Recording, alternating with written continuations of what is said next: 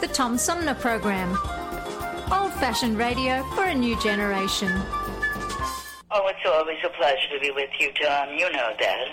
Yay, Tom! I love it in Flint! You're very astute, Tom. Not an easy question. I'll debate Andy Dillon on your show. Well, uh, that's a very good question. Uh, hello, darling. This is Elvira, Mistress of the Dark, with Tom Sumner. I'm all right, Tom. How are you? You lucky day, Mr. Sumner. Ciao, Tom. How are you today? That's a good question. Hi, this is actor comedian Joe Nipote, and you're listening to the Tom Snyder, uh, Tom Smothers. Uh, I mean, I'm sorry, what's his name? Oh, Sumner. The Tom Sumner Program. Good morning, Tom. How you doing? Hey, at least I got the Tom part right. The Tom Sumner Program. Old fashioned radio for a new generation. We are strong, we are resilient, and we will get through this together. But these are stressful times, and it's important to also practice good self care. It's normal to feel overwhelmed, anxious, or afraid, but there is hope. Reach out to someone, connect with your friends, stay in touch with your community, and know that you are not alone. Learn more at wearebroadcasters.com slash hope, furnished by the National Association of Broadcasters and this station. MTA Flint is nationally recognized for continually seeking to provide sustainable, reliable, and cost efficient transportation for individuals throughout the region. Through work related and non emergency medical transportation and your ride services, MTA is moving people with future and alternative fuel technologies. More information about MTA Flint and specialized services is available at mtaflint.org. This is Mayor Sheldon Neeley, and you're listening to the Tom Sumner Show. Hey, welcome back, everybody, as we roll into hour three of our three hour tour known as the Tom Sumner Program. Uh, joining me by phone this hour um, is a guest we had back here a few weeks ago to talk about uh, his new book, The Home Stretch. Uh, he's an award winning author, Wayne M. Johnston. He joins me by phone. Wayne, welcome back to the show.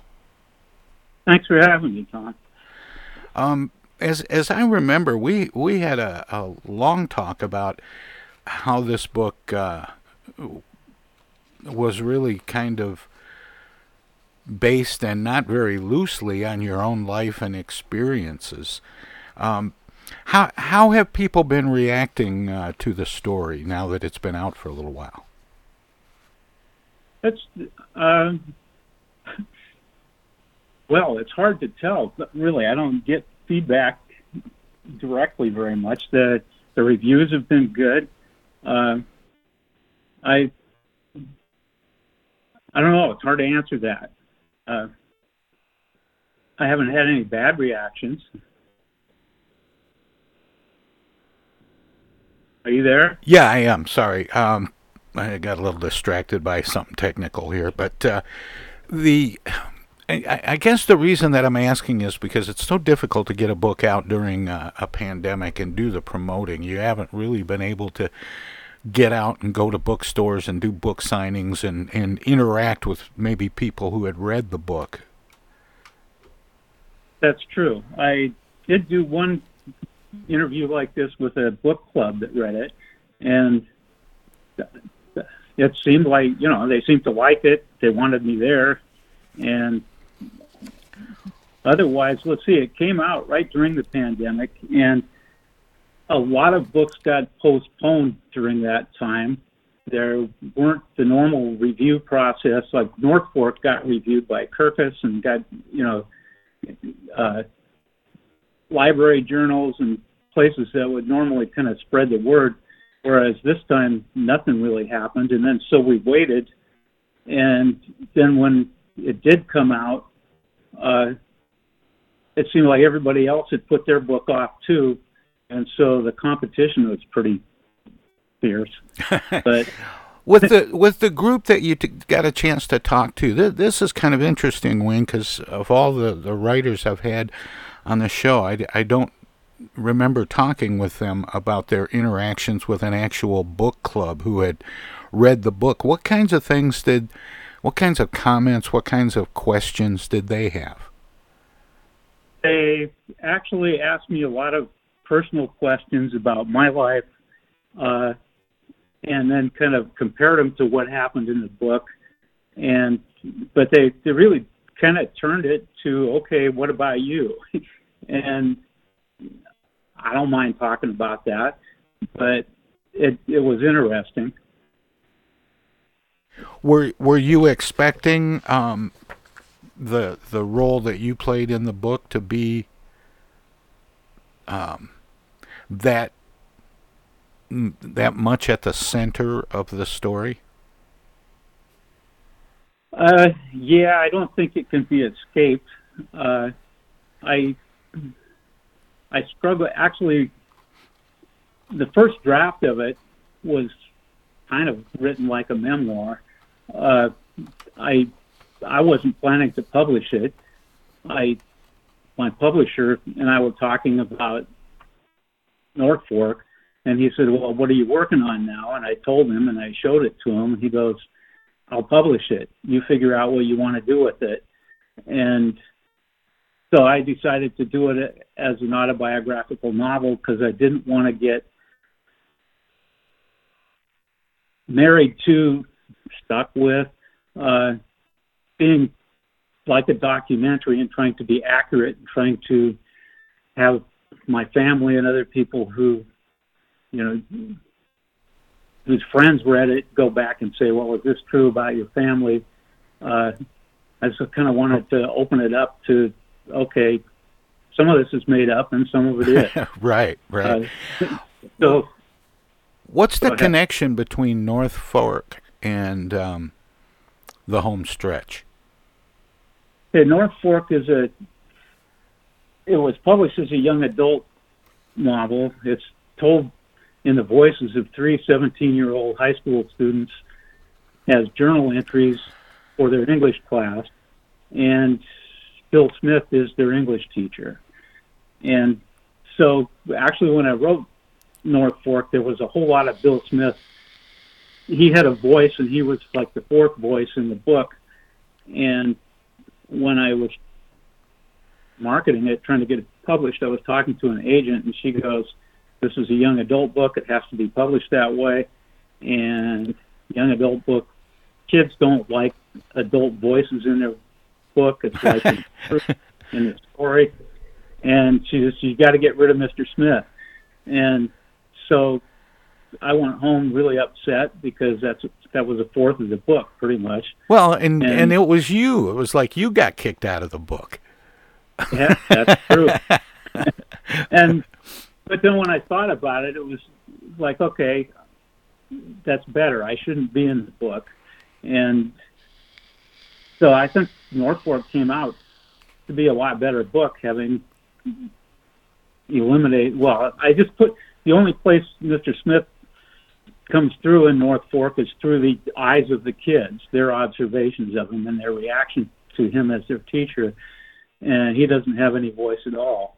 And so it ends up I made a tighter book, and I ended up liking it better and being thankful that that lady told me to do it that way. And, well, then is the is the newer book the home stretch? I'm still not clear on this even after we talked before. Um, the first one is clearly for young adult readers but is the second one or is is the second one more geared toward adults? It's geared toward adults. Uh, it's it's not a young adult book. And north fork is marketed as a young adult book because i was told that young adult books sold better, and there was an easier audience to, to sell to. Uh, when I was writing it, I didn't think of it that way. I actually sort of half of my vision of the audience was parents. Uh, I'd been a teacher for 20 years, and I had parent conferences all the time, and I interacted with parents who were struggling with their kids and couldn't communicate with them. And I had this access to all their kids. Their kids, I was their pen pal. They wrote these long stories to me, and so I kind of wanted to. I mean, part of why I wrote the book was okay. This is this is what I get back from your kids this is the kind of voice they lend to me, and these are the kind of struggles they have, and uh, so I kind of hoped that more adults would buy it, but that's not the way it played out so far. With home stretch, are you finding uh, that some of the readers of North Fork are, you know, then wanting to, to see more of the story, so they're they're reading the home stretch, and conversely, people who come across the home stretch and read it, do you find that they're wanting to go back and read uh, North Fork? Well, when you look it up on Amazon or Barnes and Noble, always either book, the other book comes up as people also look for, and then they'll if it, if you Google home stretch, uh, North Fork will come up. So you know, I take that as that it has stirred some interest. Yeah. Yeah, I would think uh, because the the two stories are so closely uh, connected. Are you are you working on another book, Wayne? I am. I I struggled with it and kind of put it down during the pandemic because I didn't really know what to do with the pandemic. Uh, it's I've got Kristen, the character who is the runaway in North Fork, opens up with her in a grocery store line buying some fixings for a salad and finding herself two people behind a person who stalked her when she was a runaway in Victoria, BC. And it's 16 years later, so he's older and she's older, and she hopes he doesn't recognize her, and he doesn't seem to. Uh, but it stirs up a bunch of stuff. And so, and then I've got the, the boy character from North Fork having opioid issues, and I've got quite a bit written from his point of view. And I, I haven't figured out the plot yet. I want to explore the, these characters as 35 to 40 year old adults trying to make it in a world that, in, in a lot of ways, is crazy. Uh, and when I I started on it, and then the pandemic hit, and I kind of go, okay, do I include this? How long is it going to last? Is it a big thing?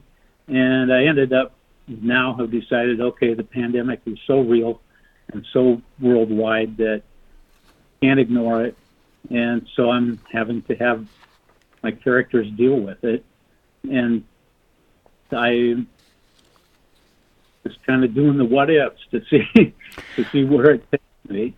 How does um,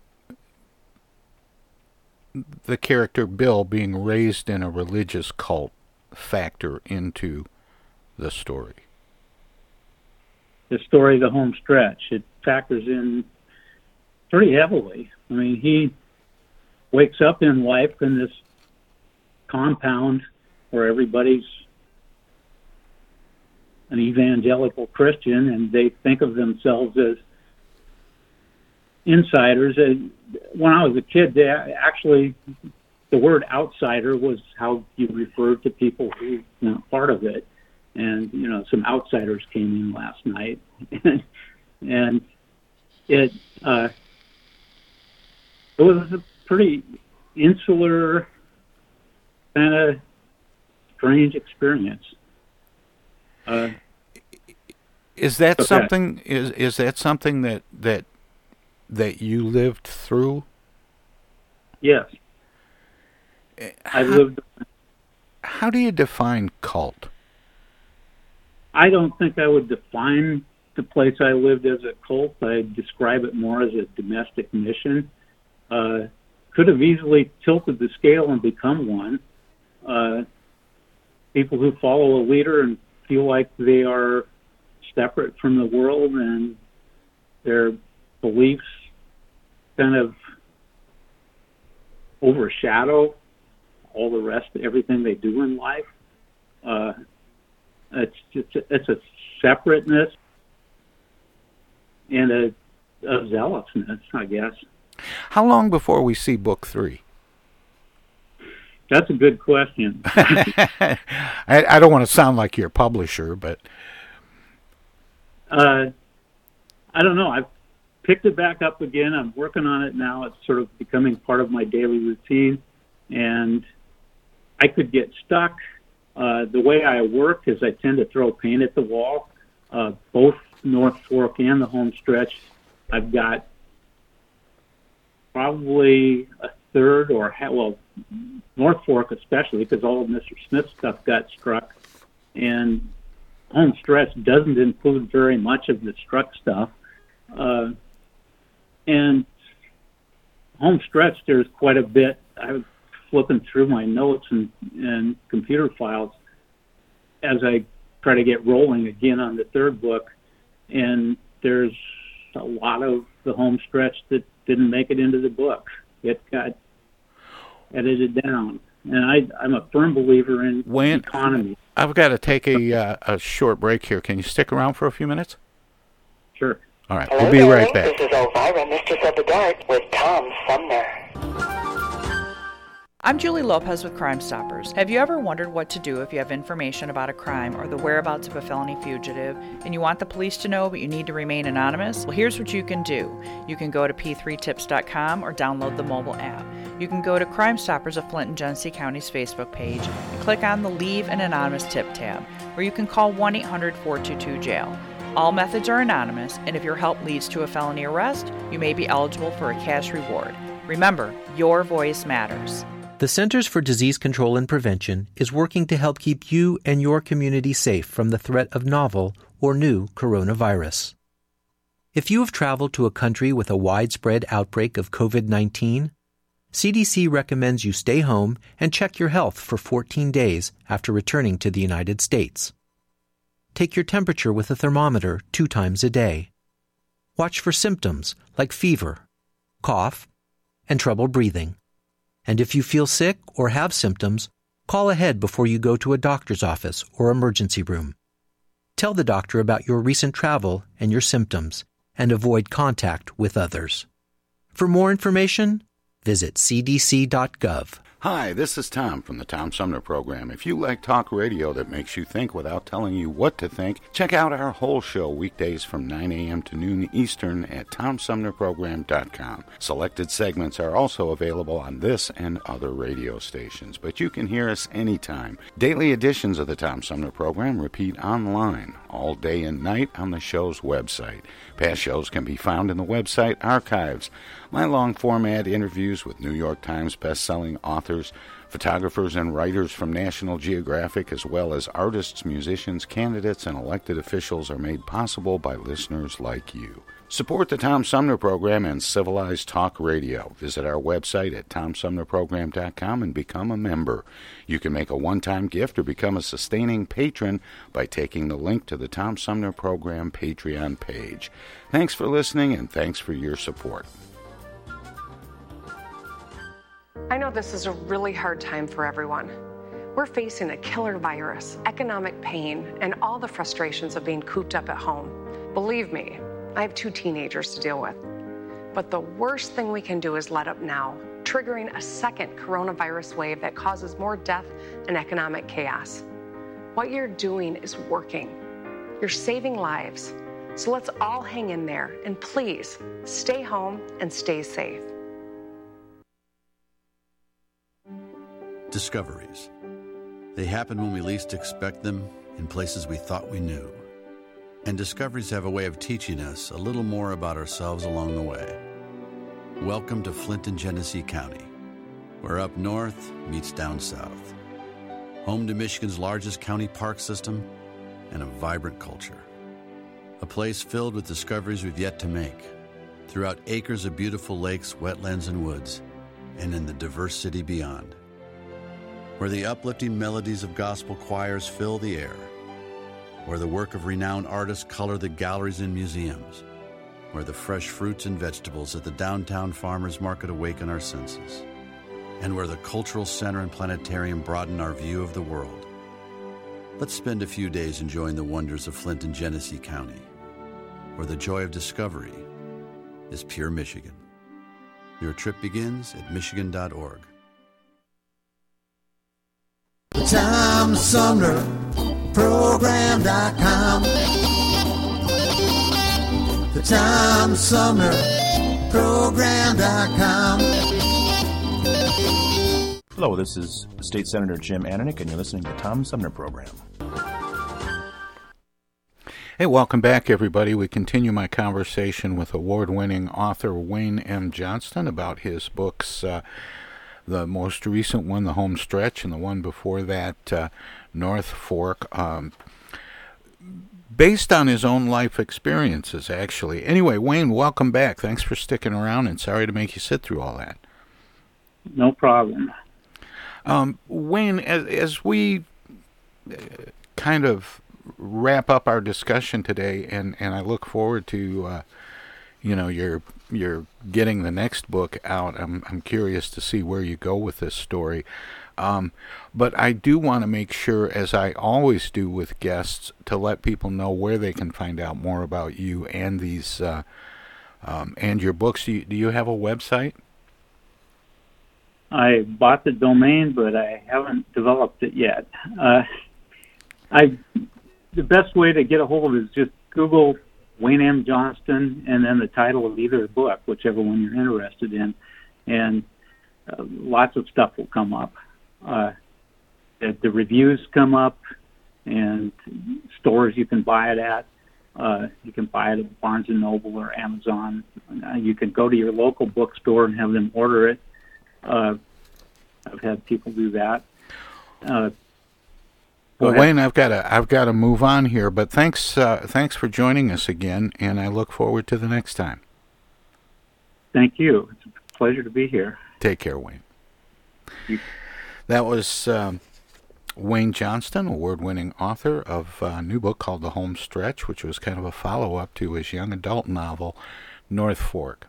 More of the Tom Sumner program straight ahead.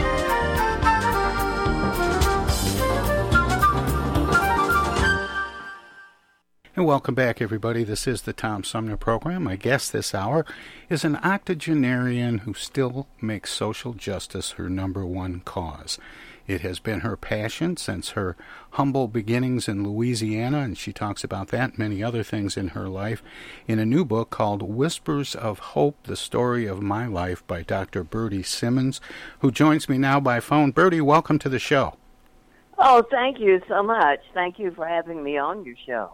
Tell me about your humble beginnings in Louisiana and how that influenced you to to make a life of, of working towards social justice.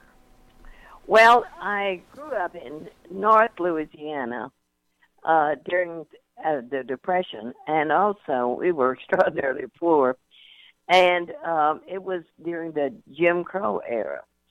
And um, oh, two things that happened to me that made me fight even today at 86 uh, for social social justice. It were number one, I thought I was brilliant until I went to first grade, and when I went to first grade, my mother had convinced me I could do anything, and then I got to first grade and I found out I couldn't read a word. And in those days, we had what was called round robin reading. And what that meant was the first person in the uh, row would read a paragraph, then the second person would read the second. Well, it's coming to me, and I know I can't read. And so my heart is pounding, and my hands are sweating, and I put my head down on my desk. And it came time for me to read, and the teacher would call my name. And I didn't know any of the words on the page. So finally, she would say, Edna Jean, go teach Bertie how to read. And so she came back, and Edna Jean had ringlets, and she, I'll never forget, she had little patent leather shoes, uh, much bigger than mine, and she had little socks with lace around the top of them, and and she also had a skirt that just bounced when she walked. So she would walk back to me with her ringlets bouncing and her skirt bouncing, and her little shoes going clickety clack, and she would tell me to read, and I couldn't read. And she said, "Look at the book page and read," and I couldn't read. And so finally, she would read it, and then she would go clickety clack back to her seat, and I would sit there just humiliated. So one day I went home and I said to my mother, I want to drop out of school. It was in first grade.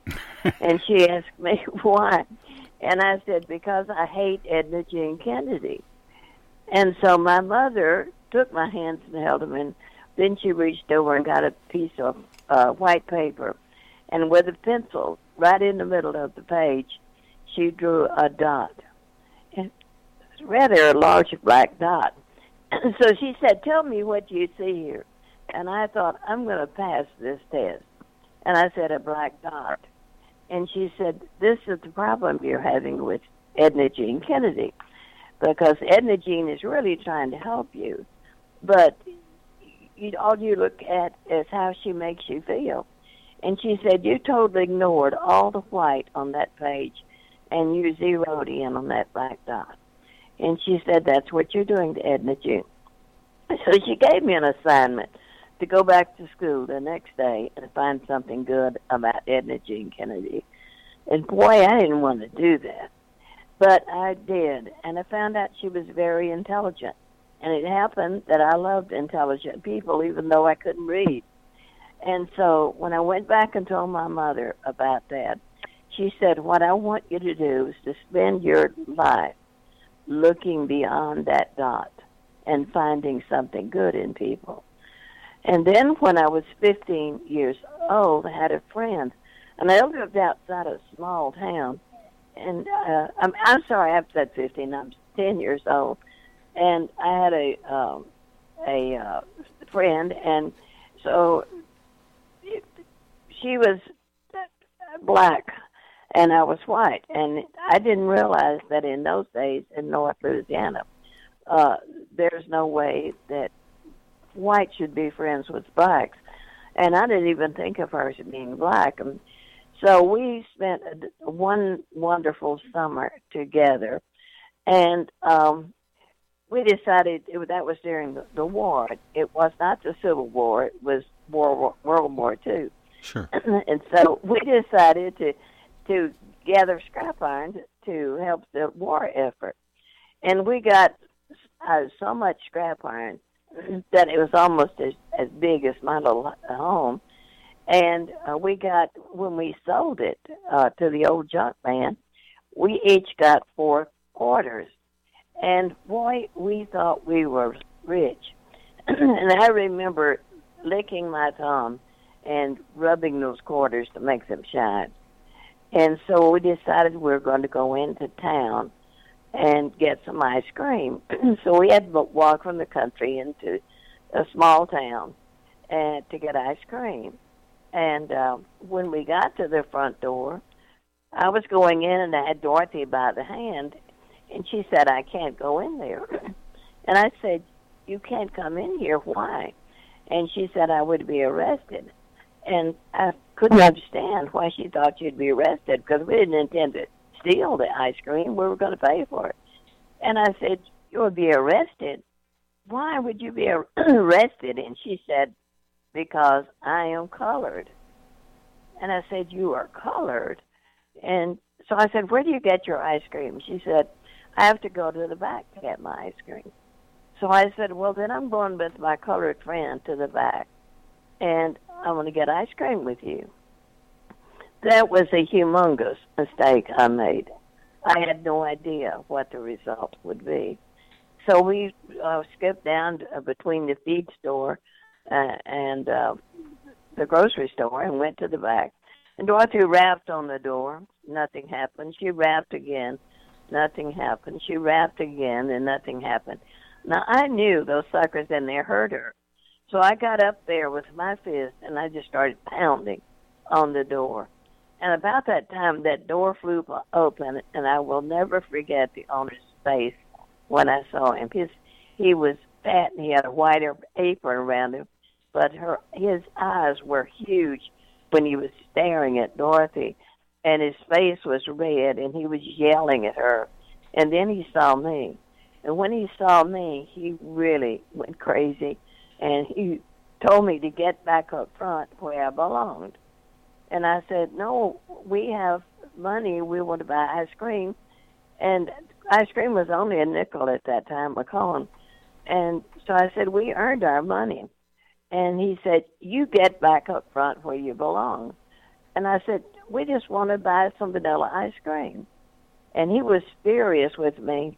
And he finally said, Young lady, your your parents are going to hear about this and you're going to pay for it.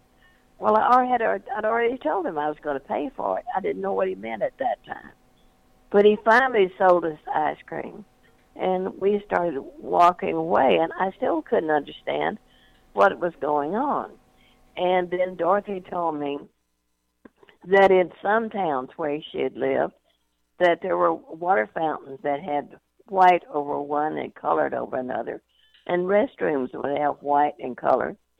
So she said I have to drink had to drink from the white water fountain, and I said, "Did you have Kool Aid in your water fountain?" Because I couldn't understand if it uh, if I mean she had colored. I said, "Why do you have to drink from the colored uh, water fountain?" And it must have Kool Aid in it. And she said, "No, it's just water, like in the white fountain." So I said, "One day I'm going to see a fountain like that. I'm going to drink it because I love Kool Aid." And she said, "No, it, it, it's just that I'm colored, and so I had to drink from that fountain." And then she told me about the boys that would go down in the quarters, and they would put two befores out the back window of their cars, and black boys would be walking down the road, and they would just whop them in the back of the head and knock them out, and nothing was ever done about it. And so I kept thinking, this is all wrong. Why, why is this happening? I, it was just, I was perplexed. I couldn't understand this. And so uh, she said, I said, why don't you do something about this? Why don't you fight against this? Because this is wrong. And she said, I'm only 10 years old, so what can I do? And she said, You can't do anything about it either. So stop getting so upset about it because you will never change it. And I said, I will change it because this is wrong. And it was a short time after that that she came running over to my house late in the day, well, it was dusk. And she said, We're moving. And I said, You can't move. we we promised to be friends forever. And you can't move. And she said, Well, Mama said we're moving right now. And I looked out there and I saw a pickup truck and everything was loaded in it. And so I grabbed her and we hugged each other and both our hearts were just pounding. And she, I said, friends forever. And she said, we will be friends forever. And she turned around and as she was running away, she looked back at me and I saw fear in her eyes. And I could not understand why she was having to run away here at dusk. And she had already told me once that they moved often and they usually moved at night. So, so anyway, it was not long after that that night that I was lying in my bed and I saw this the light flashing on my window. And I got up and I went ran to the window and I saw men in white I thought it was robes with white pointed hats and they were they were burning Dorothy's house down and they were laughing so I ran out on the porch and I screamed, "Stop laughing! This is not funny!"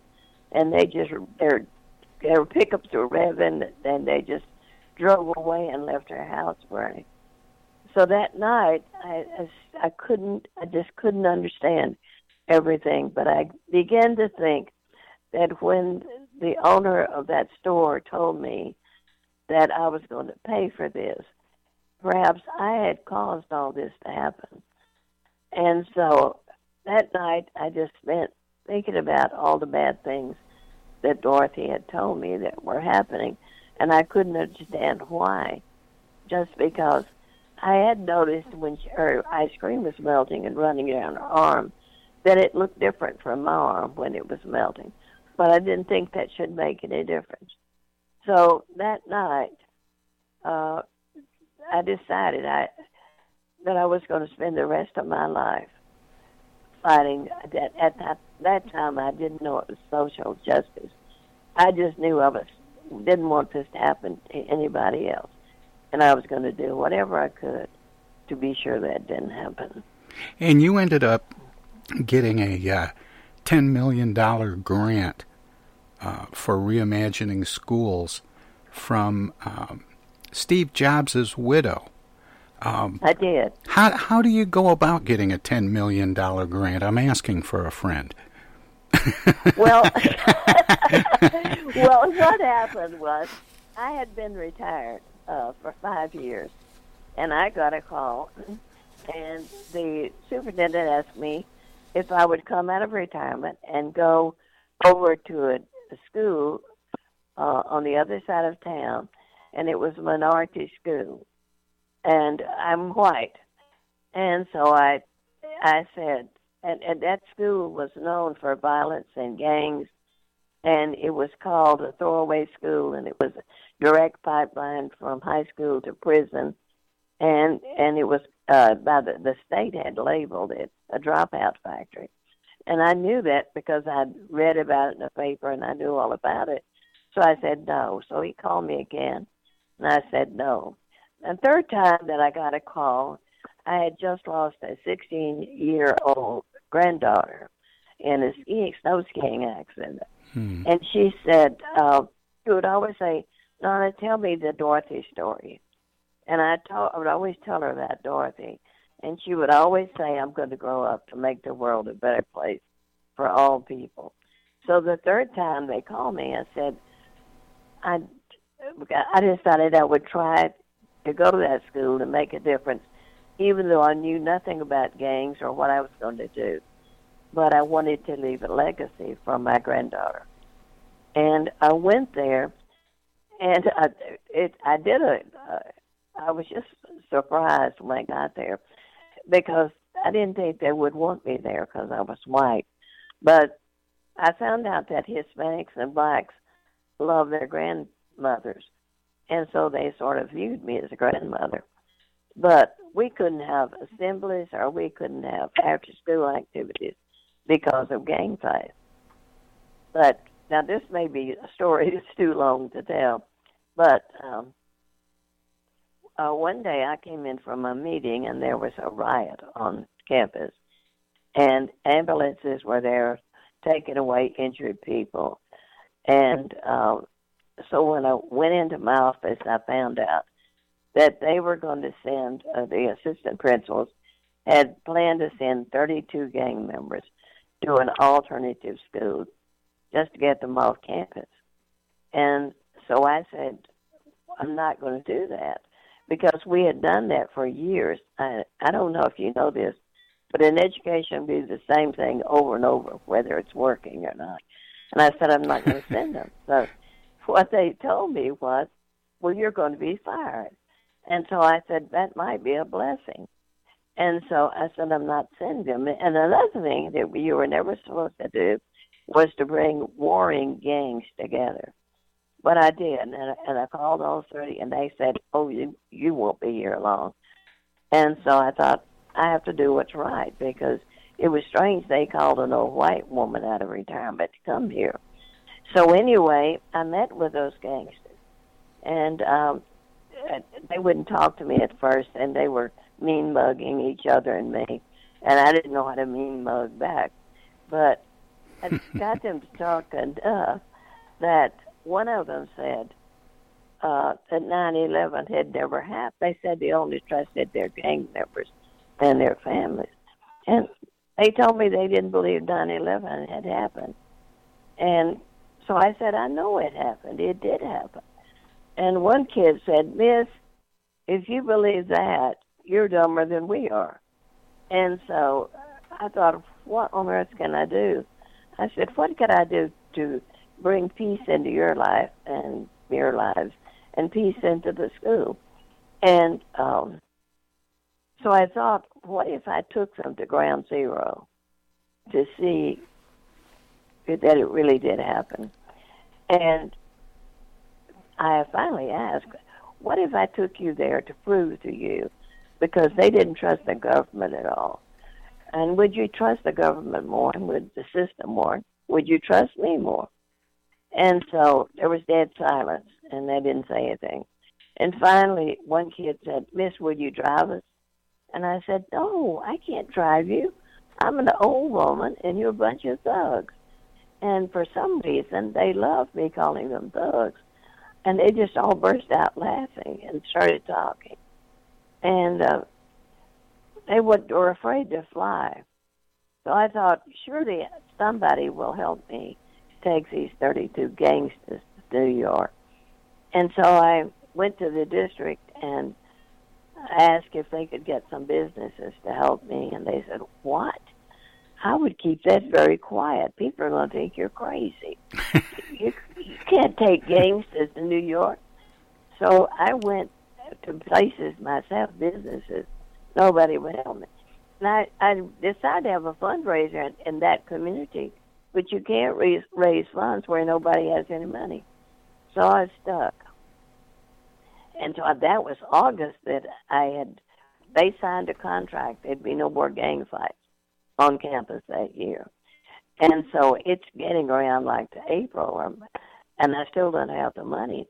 So I thought, well, you know, I should let them have a, a baby fight or something so I can save face because that was a lot of money. And besides, the teacher said I was re- rewarding the wrong behavior. And so they said I should be taking the National Honor Society. And we only had nine members in the National Honor Society. So I said, well, I'll take them with us. And I, I just didn't know what I was going to do for money. But I was working with Dr. Bena Kallick, Dr. Art Costa, and Marian Leibowitz. And they heard what he, what I was doing. And Marian Leibowitz happened to be the mother of uh, Jon Stewart of Comedy Central. I started getting money from everywhere. I got money from as far away as Hawaii. And I had more than enough money to take 32 gangsters, uh, chaperones that I had to get on my own because teachers wouldn't go. And um, also the nine members of the National Honor Society. And so I took those kids to New York and had no problems with them. Uh, was, they were scared to death for flying, and I even took them to the Broadway, a Broadway play, uh, 42nd Street, and it changed their lives completely. It opened their eyes to a new way of living because most of them never never been outside their community, except to go to Mexico occasionally. But anyway, uh, it changed. It changed everything at the school. And then I started hiring a, a police officers who were they lived in the community and understood the kids, and they worked with me to to help the kids rather than send, expelling them and sending them to prison. So we stopped expelling kids altogether, and we didn't. Uh, I kept them in school. We started a program called Restorative Discipline, where we had a, a, a place called the Thinkery, where people would, where the kids, if they were having trouble, and the teachers, they'd go in and uh, they would restore the relationships. And we used the habits of mind um, from Art Costa and Ben. And then if parents had fights, they would go in there and restore relationships. And we built a covenant with the community that we were going to show mutual respect for everybody there and we all fell in love. We had a love affair going because I learned to love them so, and uh, and obviously there was I learned when you show Hey! respect, you get this respect. is the unknown comic. So and we had that, what? and we You're heard about this to the Tom uh, grant show that right Lawrence House now, was and offering. now, and now too, and even now. The Centers for Disease Control and Prevention is working to help keep you and your community safe from the threat of novel or new coronavirus. If you have traveled to a country with a widespread outbreak of COVID 19, CDC recommends you stay home and check your health for 14 days after returning to the United States. Take your temperature with a thermometer two times a day. Watch for symptoms like fever, cough, and trouble breathing. And if you feel sick or have symptoms, call ahead before you go to a doctor's office or emergency room. Tell the doctor about your recent travel and your symptoms and avoid contact with others. For more information, Visit cdc.gov.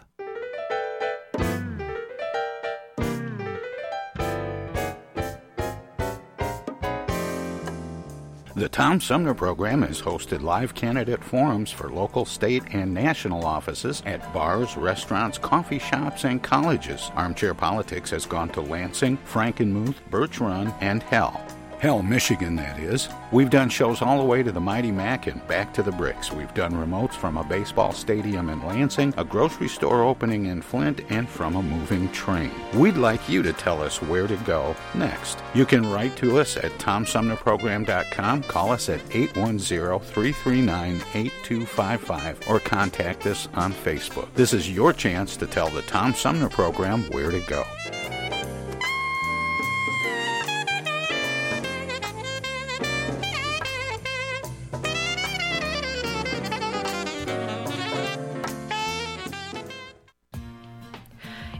Village Magazine is the monthly neighborhood magazine read all over Flint. With support from grants, donations, and advertisers, East Village Magazine's talented local writers give you an in depth look at local news, issues, and people that make Flint Flint. Copies of East Village Magazine are available at many of your favorite shops and restaurants around Flint or online at eastvillagemagazine.org. East Village Magazine, community focused and community supported. Discoveries. They happen when we least expect them in places we thought we knew. And discoveries have a way of teaching us a little more about ourselves along the way. Welcome to Flint and Genesee County, where up north meets down south. Home to Michigan's largest county park system and a vibrant culture.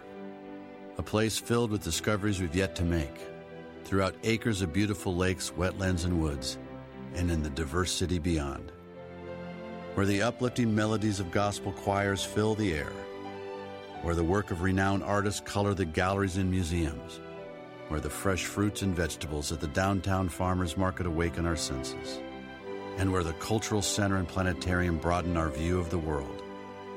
Let's spend a few days enjoying the wonders of Flint and Genesee County, where the joy of discovery is pure Michigan. Your trip begins at Michigan.org.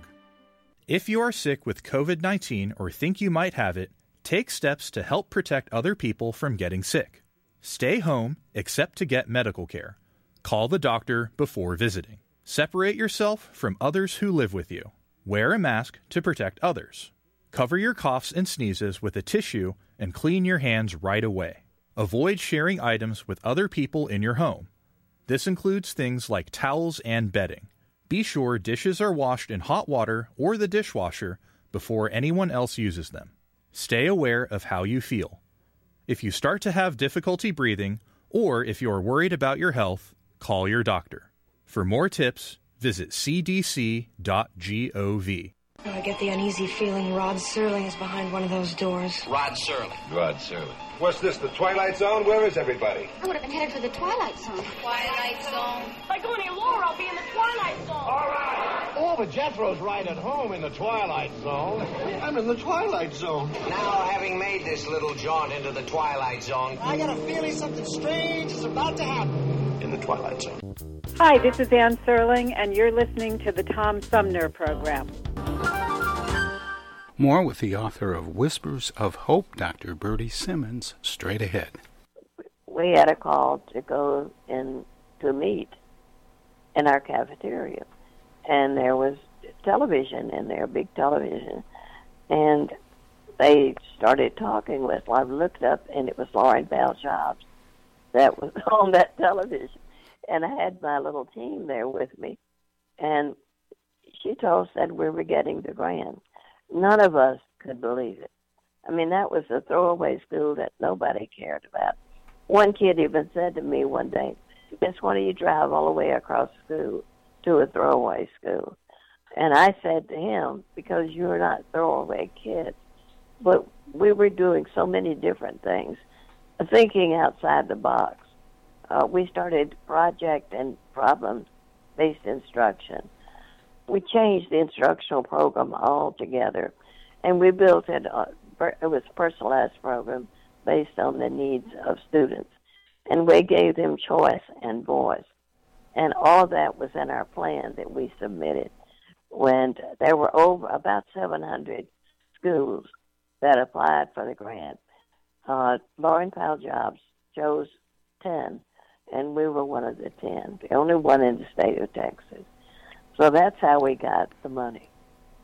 Well, let me let me ask you this because these days a lot of people think that uh, they may not use the phrase "throw away schools," but there are some real problems with public schools in cities all over the country, and especially under this pandemic, um, as as schools start reopening, um, are is the pandemic forcing teachers and administrators to, to rethink how they educate kids. And is is that possibly a good thing because they're starting to think outside the box? Well a lot of them are starting to uh, yes i've i i have a website that i i just put a blog up there. It was time, that it's time to rethink schools. And i have suggestions in there and then i ask uh, teachers to send me other suggestions, and I got them from far away Colorado, and I got one from Utah and New Mexico and different places, because what is it is doing is forcing people to think in a different way. And what I suggested in our blog, it's bertiesimmons.com, that this really could help us to get out of that the brick and mortar schools as we've known them with straight rows of desks, and to think of education in a different way and approaching it in a different way. And it should be centered on the needs of students, not the needs of adults in the program. But what I have found, and I had 58 years in public education, and what I found was that we spend too much time thinking about ourselves and too little time thinking about the needs of students. And I think our teachers uh, have always been trained to be founts of knowledge. But I think if we present programs in a different way, which I outline in my blog, that we could begin to view all of this differently and give students choice and voice about how they do the work because our our schools have changed so little, and the world has changed around us so rapidly that uh, we're going to have to do something to be sure and give a future to our students, because the future is so different from what the past has been. Well, Bertie, it's uh, we're just about out of time, but I. Uh, And we could talk for hours. Um, the book is called Whispers of Hope The Story of My Life by Dr. Bertie Simmons. Bertie, thank you so much for uh, sharing a little bit with us today. Well, thank you for having me on your program. I hope what, I hope what I've said has been helpful to somebody. But I think it'd be interesting to go to my blog, to, to go to my uh, webpage and website, and it's bertiesimmons.com because all of that is in there, and, and everything also is in my book.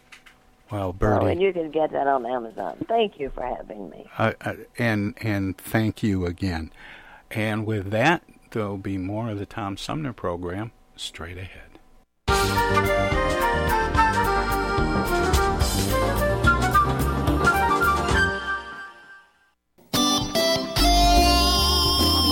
Old fashioned radio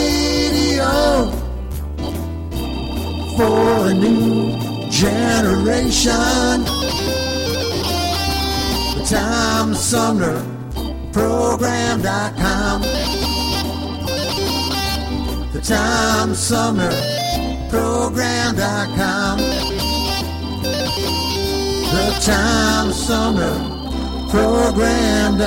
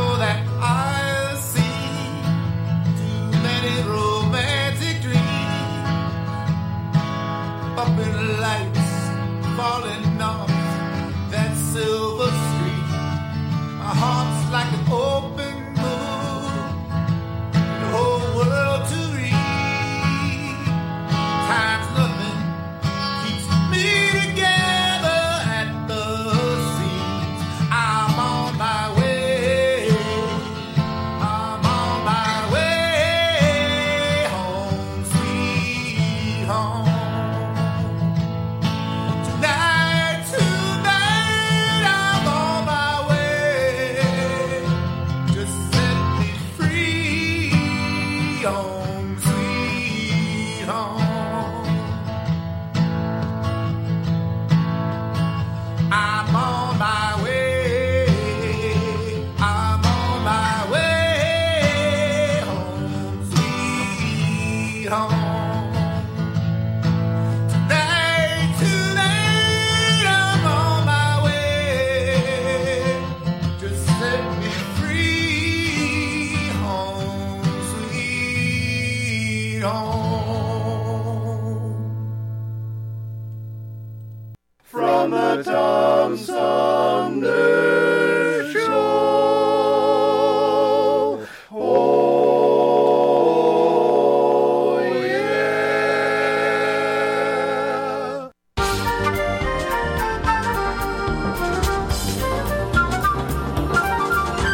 That wraps it up for today's edition of the uh, Tom Sumner program. Thanks for tuning in. I hope you enjoyed my conversations with. Um, well, we had uh, this hour. We talked with um, who, uh, Bertie Simmons. What a fascinating uh, conversation with her. And we started the hour out with uh, award-winning author Wayne Johnston. Uh, early in the show, we had to do a, uh, a substitution, if you will. We had to have uh, Amy Teitel talking about um, COVID tips from astronauts, kind of. Um, that was a substitution for uh, an interview I was really hoping uh, hoping we'd have a chance to do, and maybe we'll get it rescheduled. I was expecting uh, to hear from Mark Rank, one of the authors of a book called "Poorly Understood: What America's What Americans Get Wrong About Poverty." I thought that would be a very interesting conversation, and we had a good conversation with uh, Brian Carberry early uh, early on in the first hour, talking about he's from uh, Rent.com. He runs the the um, publishing on that site, and they do a lot of blogs and studies. And they were looking at uh, the qualities that make towns good for, well, Zooming, basically, good internet access for Zoom meetings and gatherings and so on. Um, called Great Zoom Towns and it's uh, available on their website. Anyway, that's Smoking George Winters tickling the ivories. Let me know it's time to head on down the hall to the living room. But uh, I'll be back tomorrow at 9 a.m. for another edition of the Tom Sumner program. Hope you'll uh, join me then. In the meantime, good night, everybody. The Tom Sumner program is a live variety show. We want to acknowledge all of our guests who play such an important role in the show and our cavalcade of cohorts from coast to coast for their regular contributions. Most of the musical accompaniment was provided by people in or from the Flint area. Many of the pre recorded portions of the Tom Sumner program are made possible by Flint's own Steve McComb and Pencil Sketch Recording in Nashville, Tennessee. If you have comments, questions, or suggestions about the show, find us on Facebook. This is Prue Clearwater. Join us next time for another edition of the Tom Sumner program, and thanks for listening.